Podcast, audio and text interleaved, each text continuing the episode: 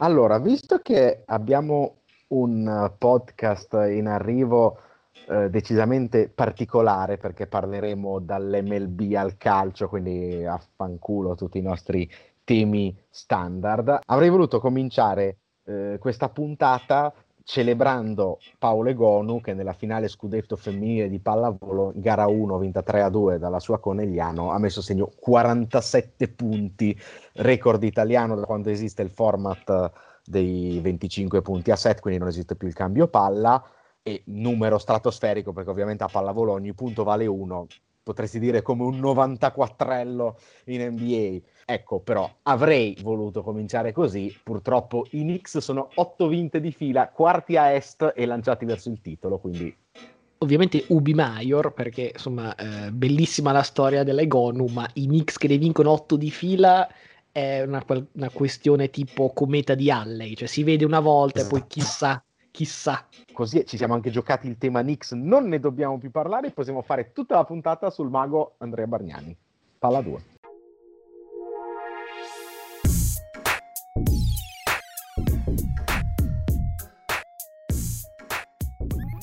Eccoci qui pronti per uh, questa puntata numero 58. Io sono sempre Luca Bolognesi.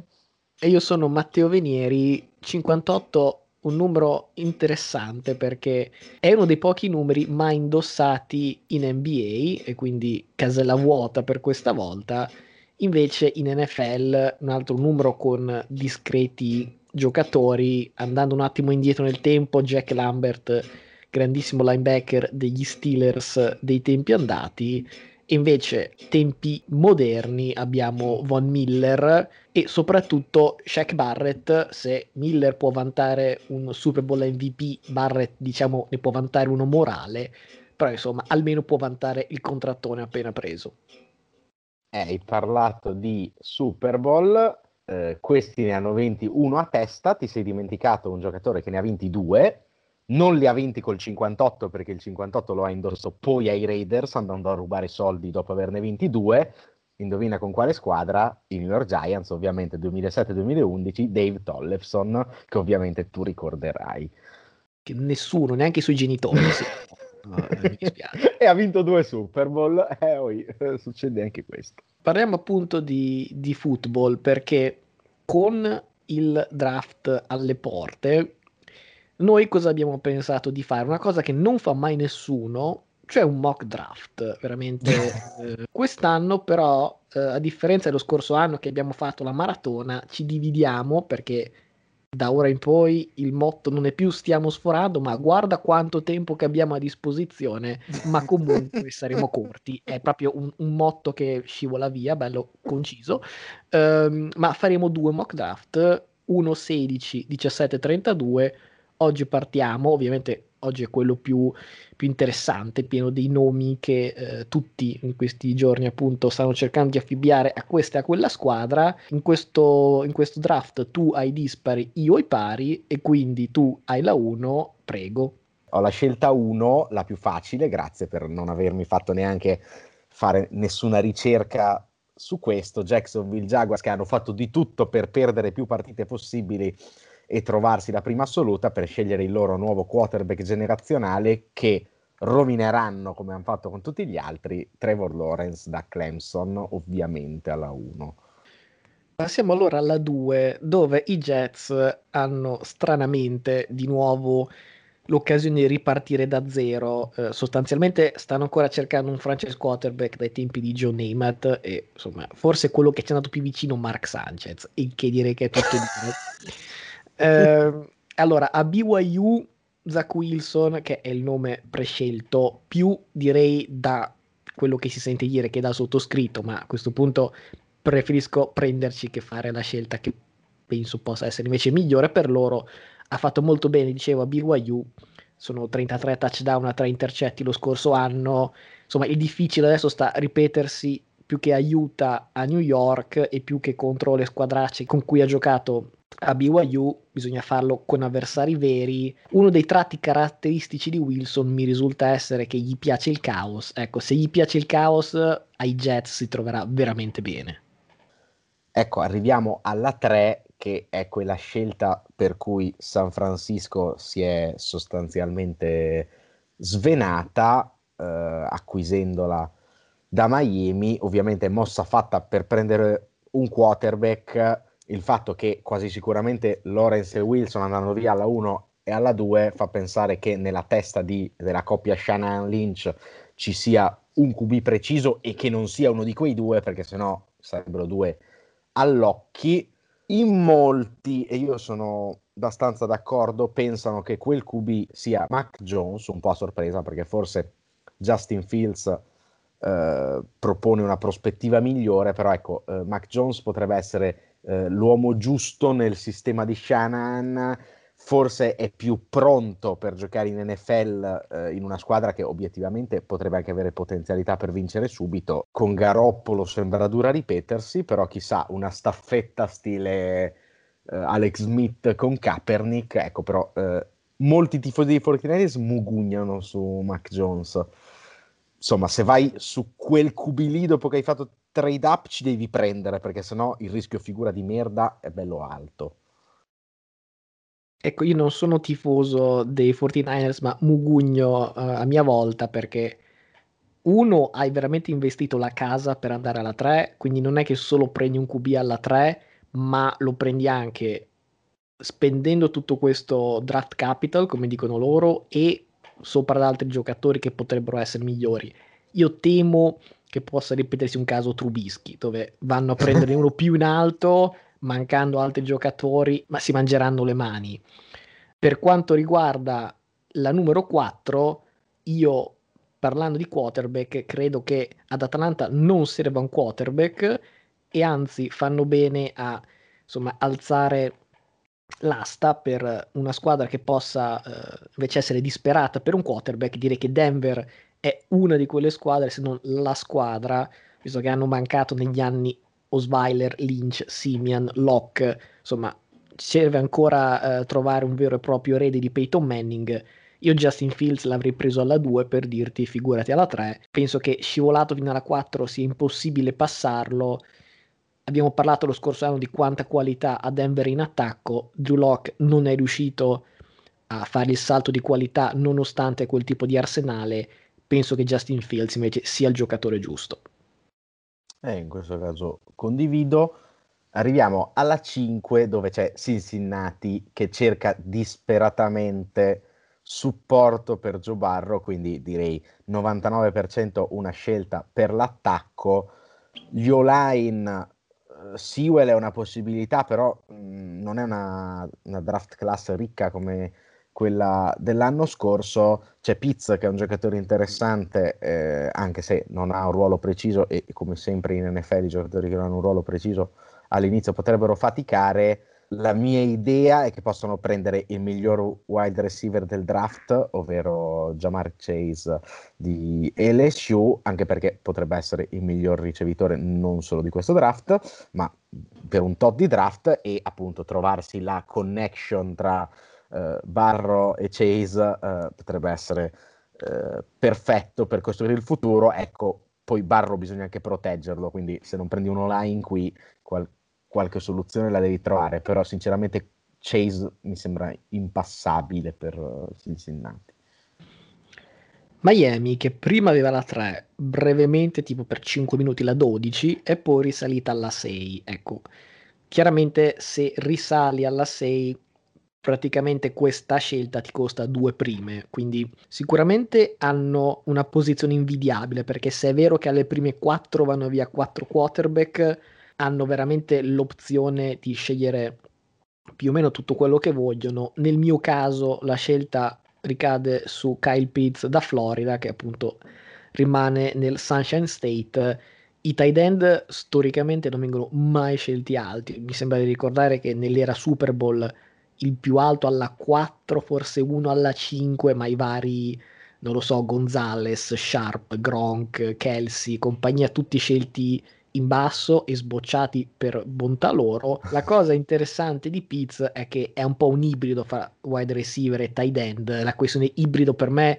si pone più con i giocatori NBA, uh, i twinner che non sai se sono guardie o ali. Ecco, se tu non sai se sei wide receiver o tight end, ma sostanzialmente puoi prendere qualunque cosa, dominare DB o linebacker, ecco, mi sembra un problema minore. Per, per Miami non sarebbe una bruttissima idea prendere Sewell se fosse disponibile, visto che la linea fa schifo, però c'è un altro modo di aiutare Tua, non è quello di bloccare, cosa che Pitts non è necessariamente in grado di fare a livelli altissimi, però è un target talmente grosso, talmente capace, talmente veloce che può comunque aiutare Tua. Ecco, io sinceramente mi sarei aspettato Pitts arrivare alla 7, è la mia scelta attuale dei eh, Detroit Lions.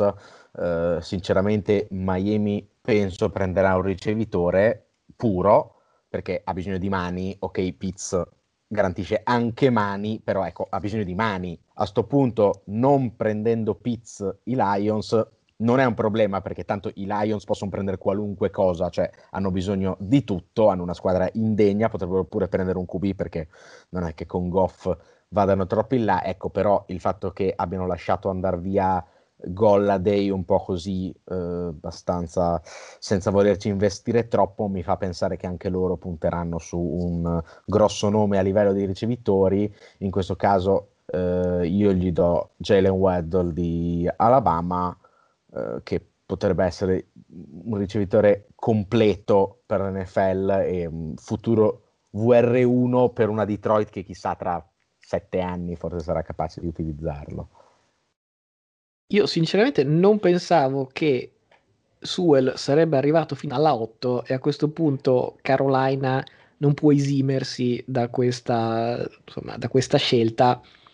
Non è per niente ovvio se insomma, il lavoro di Sewell per i prossimi dieci anni sarà di fare left tackle di Sand Arnold, ma partiamo con il primo anno e vediamo cosa succede, perché non è che abbia mai voluto di grandi linee d'attacco da Arnold a, ai Jets e quella di Carolina comunque è una, una linea veramente scarsa già per quello che è. Peraltro, stando a Pro Football Focus, nei suoi due anni a Oregon Sewell in 706 pass snap ha concesso un unico sack. Direi che è una discreta statistica. Lo scorso anno non ha giocato, ci sono vari giocatori in questa top 16 che hanno fatto opt-out e un mini asterisco si potrebbe sempre mettere perché chissà, però insomma non penso si possa passare, peraltro è anche più che discreto come eh, run blocker e correttore di McCaffrey, questo può essere una doppia vittoria. Allora, scelta numero 9, tu giustamente hai costretto uh, Atlanta a fare la trade, in questo caso non è facile uh, prevedere delle trade nei mock, ma questa era abbastanza scontata, si è scelto Denver come target, quindi Atlanta scende alla 9, ecco, anche qui io mi aspettavo di trovare qualche giocatore più interessante per uh, l'attacco, è vero che, come hai detto tu, Atlanta non ha bisogno di un QB, però insomma non ha bisogno di investire tanto per un QB, però se alla 9 Trey Lance fosse ancora libero, ecco, potrebbe essere quella scelta che fa poi piangere San Francisco, cioè eh, il classico, eh, il quinto QB della classe che poi in realtà si dimostra uno dei migliori due, con la possibilità magari di stare anche un anno e mezzo, due anni dietro a Matt Ryan, ecco, potrebbe essere una scelta molto per il futuro di Atlanta. Altra possibilità, fare doppio trade down e fare ulteriore trade down dalla 9 eh, facendo salire alla 9 qualcuno che vuole Trey Lance, tipo i Patriots. Però adesso non volevamo complicare troppo la cosa, lo diamo, lo diamo ad Atlanta. Se Atlanta prende Lance, mi mangio il cappello. Posso, posso dirlo? Posso dirlo? Ah, io segno, io segno. Segna. Posso, segna. posso, posso dirlo? Posso. Assolutamente. so che qua dalla 9 cominciamo un attimo a scannarci perché ci sono furti e controfurti. Mi sarebbe piaciuto in realtà il doppio trade down, ma capisco che va un pochino a togliere determinati equilibri. Alla 10 Dallas, se insomma questa più o meno è la classifica anche ufficiale, realisticamente potrebbe essere sì l'ultima della top 10, ma la prima a prendere un difensore e quindi letteralmente il migliore a disposizione, che non fa male visto che erano la ventinovesima secondaria e comunque in generale una difesa talmente scarsa che più o meno qualunque giocatore può fare utile a questo punto. La mia scelta ricade su Sortain di Alabama, corner. Non è quella scelta che fa sorridere Jerry Jones dal suo yacht tipo lo scorso anno con CD Lamb, detto che se arriva alla 7-8 Pitts mi aspetto che Jerry Jones si porti a casa un altro giocatore d'attacco e poi vada a perdere 35 a 90 ogni partita, ma insomma sono fatti suoi. Comunque per Sortain i numeri sono uh, sia fisicamente che uh, quelli registrati al college sono da giocatore vero, può giocare la cover 3 del nuovo uh, defensive coordinator Dan Quinn, fra parentesi complimenti per la scelta, e piccola curiosità, nel caso giocherebbe dall'altro lato del campo rispetto all'ex compagno Trevon Diggs, il fratello di Stefan. Arriviamo alla 11 dove ci sono i miei New York Giants e sinceramente non mi par vero che ci sia sul tavolo Rashawn Slater, offensive tackle, perché eccoci qua, altro giro, altro regalo. L'anno scorso c'erano 26.000 tackle buoni e abbiamo preso l'unico cesso, quindi ci riproviamo quest'anno, così da togliere definitivamente ogni alibi a Danny Dimes, diamogli anche un tackle buono. Attenzione perché Slater è molto quotato e qualche mock in giro lo dà anche via prima di Sewell. Ecco, però se dovesse arrivare alla 11 passarlo sarebbe un reato. In alternativa i Giants potrebbero andare anche su un edge rusher, però sinceramente la difesa l'anno scorso è andata abbastanza bene, non, non vedo tutta questa fretta di, di, andare a prenderlo, tra l'altro senza che sia un nome di particolare spicco. Per la 12, Philadelphia seleziona JC Horn, corner da Sud Carolina, e so che qua avrai il tuo commento. Io a monte a monte vorrei dire che non pensavo che Davonte Smith sarebbe stato libero alla 12. Al massimo Waddle e in quel caso comunque confermo una scelta di Horn perché da un lato la storia recente degli Eagles suggerisce che a draftare wide receiver sono veramente scarsi, quindi insomma magari tenterei una strada diversa. Dall'altro lato comunque fra quello che potrebbe essere il quarto miglior ricevitore, dico ricevitore conteggio quindi anche Pitts e potenzialmente il secondo cornerback. Credo che abbia molto senso prendere il secondo cornerback, anche perché la secondaria di Philadelphia è veramente insomma alla frutta. Uno fra lui e Sortain dovrebbe arrivare, e comunque la differenza fra i due è veramente insomma questione forse più di interpretazione. Considera che nella difesa attuale il pezzo migliore è Slay, che hanno pagato tanto, ma lo scorso anno ha fatto fatica io prima di dare qualche arma a un QB come Hertz, che non si sa se è veramente il QB, andrei un po' a puntellare la difesa che ne ha veramente bisogno. Allora, io condivido uh, l'idea che Hertz sia, uh, diciamo, con un asterisco sopra, però ecco, proprio perché tu vuoi verificare se il quarterback può essere un quarterback vero, bisognerebbe mettergli sul tavolo almeno l'arma. Io penso che Devonta Smith fosse impassabile per Philadelphia, arrivato lì, ma sinceramente anche Waddle probabilmente eh, dovrebbe essere la loro scelta. Poi effettivamente Philadelphia è scarsa a scegliere i UR, però almeno provaci, perché non è che a scegliere i cornerback siano sti fenomeni. Detto ciò, visto che mi hai fregato JC Horn, che metto qui nero su bianco, eh, come tu hai detto ti mangi il cappello, io metto nero su bianco che andrà alla 13 ai Los Angeles Chargers, ma visto che tu me l'hai fregato e c'è Devonta Smith libero, a questo punto ai Chargers diamo Devonta Smith e Justin Herbert più Allen più Devonta Smith, occhio perché potrebbe essere un bel problema per tutti, un'arma in più per il Rookie of the Year, anche se c'è pure Christian Dorriso, offensive line, che potrebbe puntellare sempre l'attacco. Poi i Chargers hanno anche la difesa che in teoria sulla carta è sempre fortissima, ma si rompe sempre qualcuno, quindi c'è da capire anche lì. Però insomma, Devonta Smith da Alabama ai Chargers mi sembra obbligatorio a questo punto. Come tu hai fatto i tuoi New York Giants, io faccio i miei Minnesota Vikings che alla 14 selezionano il primo edge rusher in equity pay. Altra questione che mi sembra molto conveniente selezionare il primo D, visto che la difesa di Zimmer, che è coach difensivo nel 2020, è stata veramente una cosa obbrobriosa, per quanto vari asterischi, insomma, da quest'anno tornano Hunter dall'infortunio, Pierce che aveva fatto opt-out, da voi abbiamo preso Tomlinson, quindi insomma la linea difensiva prende una discreta qualità e a questo punto ha senso, credo, inserire un edge rusher come Pay che possa giocare opposto ad Hunter. Anche quest'anno, come sempre, va detto che a Minnesota farebbe comodo prendere un lineman invece d'attacco, ma se non prendono un edge rusher posso dire che mi stupirei di più allora se Zimmer va a prendere uno lineman rispetto a un cornerback, visto che ha questa tradizione di, di corner al primo turno che bastano uno dopo l'altro e quindi allora, scelta numero 15, siamo arrivati ai Patriots e qui mi sono dato la zappa sui piedi da solo perché prendendo Trey Lance con Atlanta mi sono tolto l'uomo che i Patriots prenderanno alla 15 perché col culo che hanno e col culo che ha Belichick non hanno neanche bisogno di fare trade up ma se lo ritroveranno alla 15 ma visto che in questo caso non se lo ritrovano, io gli ho dato eh, Mika Parsons, linebacker da Penn State, come tu dicevi dell'Edge, ecco, il meglio di primo linebacker scelto, era una possibilità anche per i Giants, però ecco, puntellare il centro della difesa fa sempre comodo a un allenatore come Belichick, ma anche uh, a tutti gli allenatori. Occhio però perché giravano voci di una trade per Love di, Green Bay, quindi magari Green Bay mi entra alla 15 cedendo Love che non ha mai messo il piede in campo.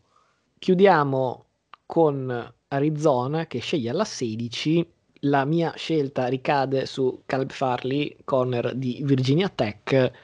Sostanzialmente nel ruolo di corner eh, hanno perso eh, Patrick Peterson che è tornato a casina da noi Vikings hanno invece firmato Butler che insomma è abbastanza cotto, non che Peterson sia nel suo prime, ma dammi un'illusione che sia ancora buono e quindi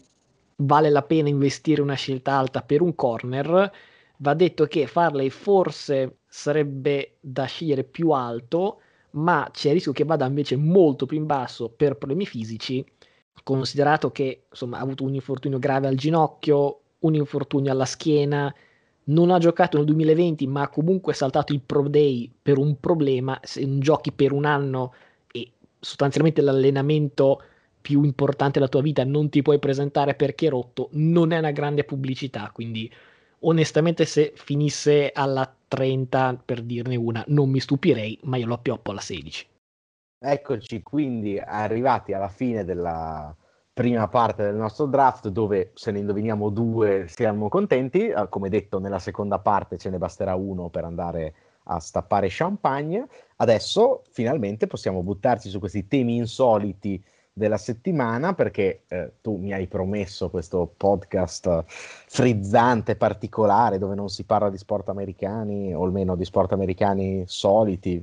sì, ti volevo infatti un pochino raccontare della partita di ieri sera fra i Red Sox e i Blue Jays, non tanto per risultato, se può interessare, ha vinto Toronto 6 a 3, ma perché è stata la mia prima partita da un paio d'anni a questa parte, quindi... Hai giocato? Sì, ho giocato come prima base. Eh, sai, quei, quei, tipo nei film dove c'è un ragazzino seduto in tribuna e l'allenatore dice: Ehi, tu figliolo, vuoi giocare? Ecco, è stata una scena del genere. Eh,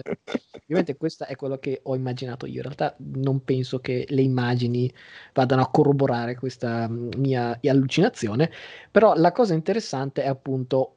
velocemente raccontare un po' com'è l'esperienza di questo ritorno agli sport in persona, perché so che in Italia siamo ancora, anzi siete ancora un po' lontanucci dal poter riaprire gli stadi. In America hanno riaperto ovviamente siccome è una federation un po' qua e un po' là, seconda le, le varie policy dei stati, per il Massachusetts, visti il numero di casi, ci sono voluti eh, insomma discreti mesi. Alla fine ha riaperto eh, sia il TD Garden per i Bruins e i Celtics, sia Fenway Park appunto a inizio, a inizio aprile. E ieri sono riuscito a entrare allora, la prima cosa è che prima di entrare devi compilare un test, ma insomma, autocertificazione sostanzialmente che non hai il Covid, che non hai sintomi e cose varie e va bene. La maschera va tenuta sempre, tranne quando mangi o bevi, ma insomma, visto che per una bottiglia d'acqua ti prendono tipo 7 dollari, oppure i classici cosi, um, i chicken tenders da 10 dollari, mm, va bene, v- vengo mangiato, uh, non ti preoccupare. Peraltro, quest'anno vendono tutto in celofanato proprio per evitare contagi e cose varie, ci sono dispenser di Purell, come lo chiamiamo qui a Mucchina, più o meno dappertutto, ci sono anche persone il cui lavoro è girare per assicurarsi che tutti abbiano la maschera, il che non impedisce al classico tifoso di abbassarla un secondo, gridare cornuto all'arbitro e poi rimetterla in alto, giusto per assicurarsi che venga proprio sentito da tutti. Tutto il mondo è, pa- tutto il mondo è paese. Assolutamente. Ehm, ecco, l'altra questione è che sì, hanno aperto gli stadi, ma in misura decisamente limitata, siamo circa al 12%, Fenway farebbe quasi 38.000, eravamo circa 4.000 intimi. Eh, la cosa ovviamente simpatica è la mia prima partita in due anni, gelo, temperatura polare, confermo che siamo alla seconda metà di aprile, ma sembra novembre inoltrato, vento, pioggia, insomma, temperatura percepita sotto lo zero, cosa molto simpatica, nonostante i vari strati ho belato malamente per circa 4 ore è uno sport che si riduce sempre, finisce sempre presto. Eh, sempre presto e con emozioni continue. No, onestamente non è stata neanche una brutta partita, ma la cosa buona comunque è che è una cosa che facevo anche ogni tanto con i Celtics, ma il trucco è prendere il biglietto meno costoso, che nello specifico sono le bleacher, quindi dall'altra parte, e poi siccome ancora a maggior ragione eh, è, è quasi tutto vuoto lo stadio, puoi più o meno andare a sederti dove vuoi e entro il nono inning ero dietro a casa base, c'ero solo io praticamente, almeno ho fatto delle bellissime foto e nessuno mi diceva niente. Sono tornato a una mia grande abitudine che il Covid mi aveva tolto, che è quello di prendere le souvenir cup. Ora, il, la tua... Eh, la tua obiezione sarebbe: ma è saggio prendere cose in cui ha bevuto altra gente durante il Covid? Assolutamente no. Quindi le ho messe a mollo nell'acido muriatico eh, tutta notte. Però questa grande tradizione, visto che vogliamo salvarci, uno, i 10 dollari, due, di doverci bere una coca col ghiaccio mentre il ghiaccio c'è già fuori. Comunque, queste grandi tradizioni, lo sport in tempo reale, dal vivo, con altre persone piano piano stanno tornando. So che sono appunto in Italia i piani non sono ancora, eh, i tempi ah. non sono ancora maturi, però spiegami, dai, raccontami Guarda, un po'. Purtroppo ti devo fare questa transition, così dopo ti lancio sul, sul calcio, perché eh, adesso fino al primo giugno ancora tutto chiuso, o meglio a porte chiuse, perché comunque, ti ho detto, entrano quelle 100 persone anche abbondanti a calcio anche di più eh, tutte con autocertificazione eh, mascherina ovviamente tutta la partita anche all'interno anche io che faccio la telecronaca la faccio con la mascherina cioè una sofferenza che non puoi capire però ecco, fino al primo giugno tutto chiuso, dopo per avere gli europei di calcio che si giocheranno anche a Roma, è stato firmato che 25% di capienza degli stadi per gli europei, a me sembra un po' tanto così a occhio, considerando che come siamo messi, cioè passare da 0 a 25% per gli europei, ecco, tu mi dici, adesso mi dici 12% Fenway Park con quanta, 50% della popolazione vaccinata, tipo, ecco un attimo, pre- questo 25% mi preoccupa abbastanza. Così ti ho fatto anche un assist passando al mondo del calcio che tu adesso insaccherai davvero grande attaccante. Esatto, perché se avessimo fatto questo podcast giusto due giorni fa, sarebbe stru- durato quattro ore.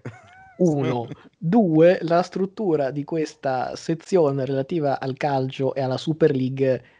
avrebbe avuto un, dire, una struttura ben diversa perché saremmo partiti dicendo chi c'è, chi non c'è, quando si inizia, come si gioca e tutto questo. In realtà, insomma, eh, si sono tempo due giorni ed è crollato tutto come un castello di carte. Tanto insomma, rumore per nulla, disse qualcuno. Esatto, eh, insomma, la storia per farla breve è che sei squadre inglesi hanno più o meno trainato eh, le tre italiane, le tre spagnole, insomma, eh, non potevano non esserci in questo, in questo mischione e quindi 12 squadre che volevano fare questa sorta di coppa, ma che poi sarebbe diventata una sorta di campionato sostanzialmente alternativo, appunto chiamata Superlega, avevano alle spalle JP Morgan relativi 3 miliardi e mezzo di euro, che non sono pochi per insomma far cominciare le cose in allegria. Penso che il primo miliardo l'avrebbero speso in champagne e tartine al salmone, ma insomma si sa che queste squadre non sono esattamente le ambasciatrici migliori per dire agli altri come spendere i soldi in maniera responsabile e insomma diciamo che questo fa un pochino parte del perché la cosa è collassata, cioè l'immagine che ad oggi sostanzialmente è tutto non è stata per niente curata, cioè è stato fatto questo annuncio in concomitanza con quello della nuova Champions League, per me abbastanza folle farlo a Champions League, comunque ancora in corso, non è stato spiegato bene il come, il perché dell'importanza, del valore di questa nuova competizione, l'immagine data invece proprio perché non è stata spiegata, la percezione credo sia stata quella di sostanzialmente queste 12 squadre che un po' come i ragazzini al campetto prendono il pallone e dicono no, con voi non giochiamo più, giochiamo da un'altra parte, voi non siete neanche invitati, né ora né mai. Quindi questo senso di elitismo, peraltro in tempi di Covid, con le morti, la crisi economica, l'idea che l'elite dell'elite, insomma, volesse dissociarsi dai poveracci, insomma, l'immagine è stata danneggiata in questo senso non, non so esattamente quali ripercussioni ci saranno per i dirigenti e le squadre coinvolte. Ne sono ma già saltati alcuni. La questione credo che proprio perché è stata spiegata male, non vuol dire che però fosse totalmente basata sul nulla, cioè le motivazioni per cui UEFA, FIFA, campionati, tifosi, opinionisti, cioè gli altri, si sono espressi, cioè i motivi per cui non andava bene non era per motivazioni relative a quello che le 12 sbagliavano, ma per le conseguenze che tutte le altre avrebbero patito, che per carità è assolutamente legittimo, perché veramente sarebbero collassati campionati interi senza quelle squadre, ma credo che questo vada a, forse indirettamente, non so quanti ancora l'hanno percepita in questo modo, ma va a enfatizzare ancora di più come tutto il sistema si basi, non dico su, necessariamente su queste 12, però su poche squadre che poi a cascata tutte le altre vanno insomma a, a esistere proprio perché queste esistono. Non voglio dire che non esisterebbe il derby Ravenna-Cesena senza il Real Madrid, però esisterebbe in una realtà veramente di nicchia. Però ecco, questa crociata di calcio romantico contro imprenditori, secondo me è un po' esagerato, perché il calcio romantico è quello che si gioca al campetto, eh, gente con la maglietta contro gente senza. Quello che si gioca in Serie A, Premier League e compagnia non è il calcio romantico, è già morto. Diciamo che si è un po' voluta salvare la faccia di un calcio che però per me mm, non è che esiste veramente in questi termini ormai. Allora, eh, io analizzo la questione, insomma, eh, come si analizzava pre-fallimento, nel senso il mondo del calcio ha dei problemi che non, non si risolvono certo dicendo eh, eh, il calcio romantico, perché eh, queste squadre hanno tantissimi debiti, la UEFA e la FIFA in, si intascano sostanzialmente molti soldi dalle competizioni, eh, c'è un, una corsa allo stipendio sempre più alto, quello che prendono i procuratori, eh, insomma i problemi sono tanti e non si possono negare, quindi eh, da un certo punto di vista bisogna dare pieno credito a questi imprenditori che vorrebbero guadagnarsi dal calcio e non ci riescono. Emblematico però è anche da sottolineare che quando eh, non mi ricordo se è un'affermazione del presidente del Barcellona o del Real Madrid che in un'assemblea si sarebbe lamentato dicendo ah ma non è possibile che 16 squadre di Premier League ci guadagnano e 4 ci perdono, eh, 18 squadre di Liga Spagnola ci guadagnano e 2 ci perdono. Ecco, eh, però magari la risposta degli altri potrebbe essere, eh sì, però allora siete voi che non sapete amministrare le vostre società, perché se noi ci guadagniamo e voi ci perdete, cioè Pozzo ti potrebbe rispondere così, io ci guadagno col calcio, non ho bisogno della Superlega per guadagnarci, quindi magari le soluzioni potrebbero anche essere altre, quindi i problemi ci sono e sono da, uh, da considerare, sicuramente la UEFA esce da questa, da questa operazione grazie all'inettitudine degli altri 12, esce come la onlus del calcio quando in realtà sono dei mafiosi, eh, ne esce rinforzata dal punto di vista dell'immagine e forse sarà anche meno incline a fare quei cambiamenti che sarebbero utili, quindi insomma un Aventino totalmente fallimentare. Ecco, l'altro punto di vista, che è quello che è stato, diciamo, espresso un po' da tutto il mondo del calcio. Eh, la Superlega nasce in questo modo, calata dall'alto, e in un mondo che non so se è pronto a questa cosa qui. Perché? Perché il calcio non è il basket. Se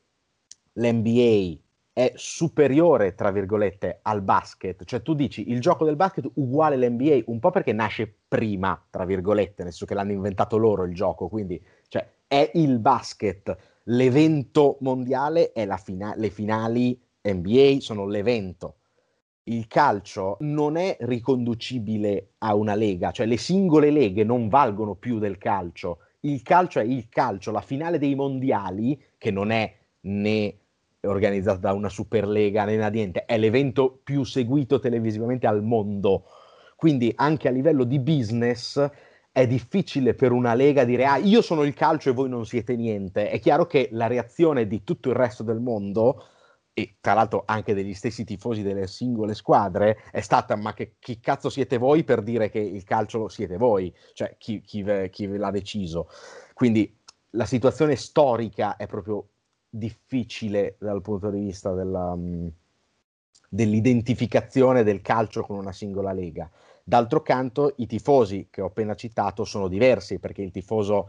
eh, di calcio è mediamente più campanilista perché nasce in un'Europa, in un'Italia nello specifico, dove tu vuoi vedere il derby, non sei disposto a sacrificare la partita col vicino di casa per fare tutte le settimane Real Madrid-Juve. Chi cazzo se ne frega di Real Madrid-Juve, ti dice il tifoso di Torino-Juventino, lui vuole vedere la partita col, to- col Toro. Cioè,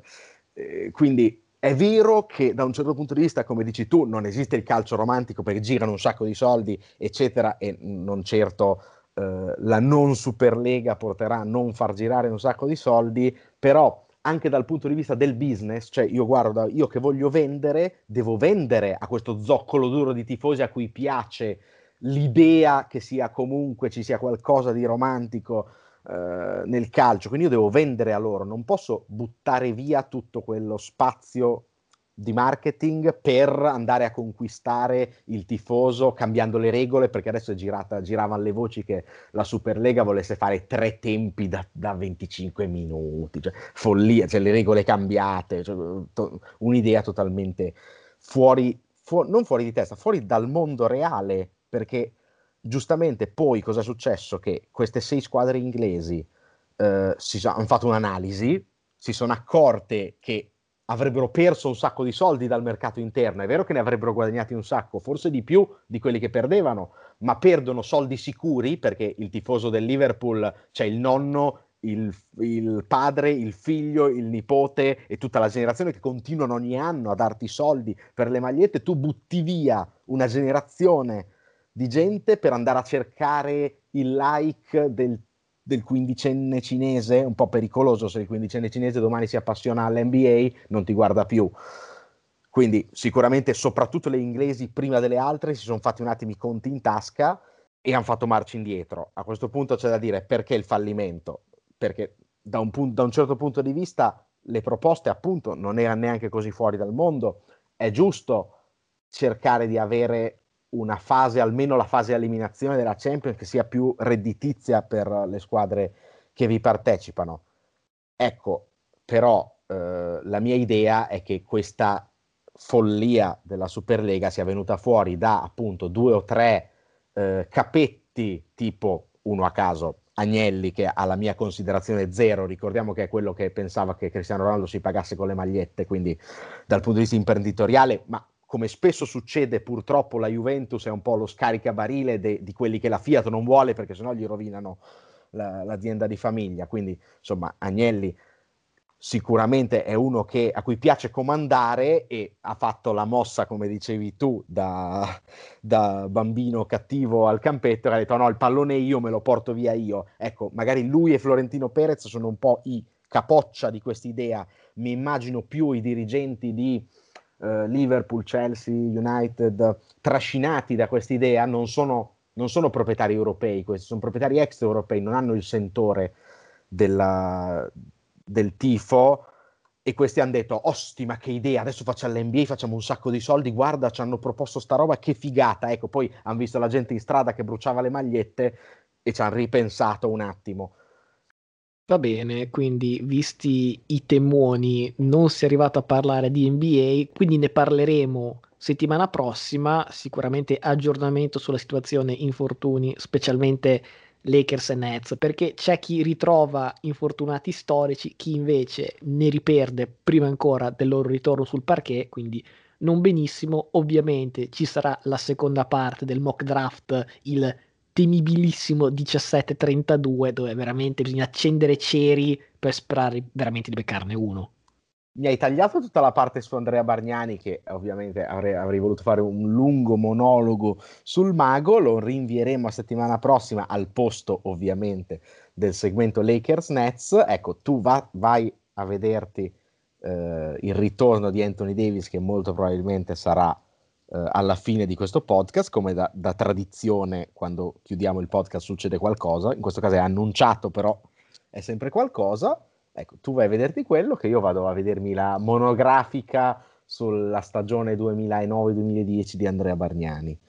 Eh, comunque è una visione per coraggiosi. Eh. Beh, eh, fatta tra l'altro da noi due per abbastanza, probabilmente per la metà in diretta a Ferrara, quindi non ho detto una stagione a caso, ho detto 2009-2010. Bargnani in lunetta verso le due e mezza di notte, se sbaglia il primo si va a letto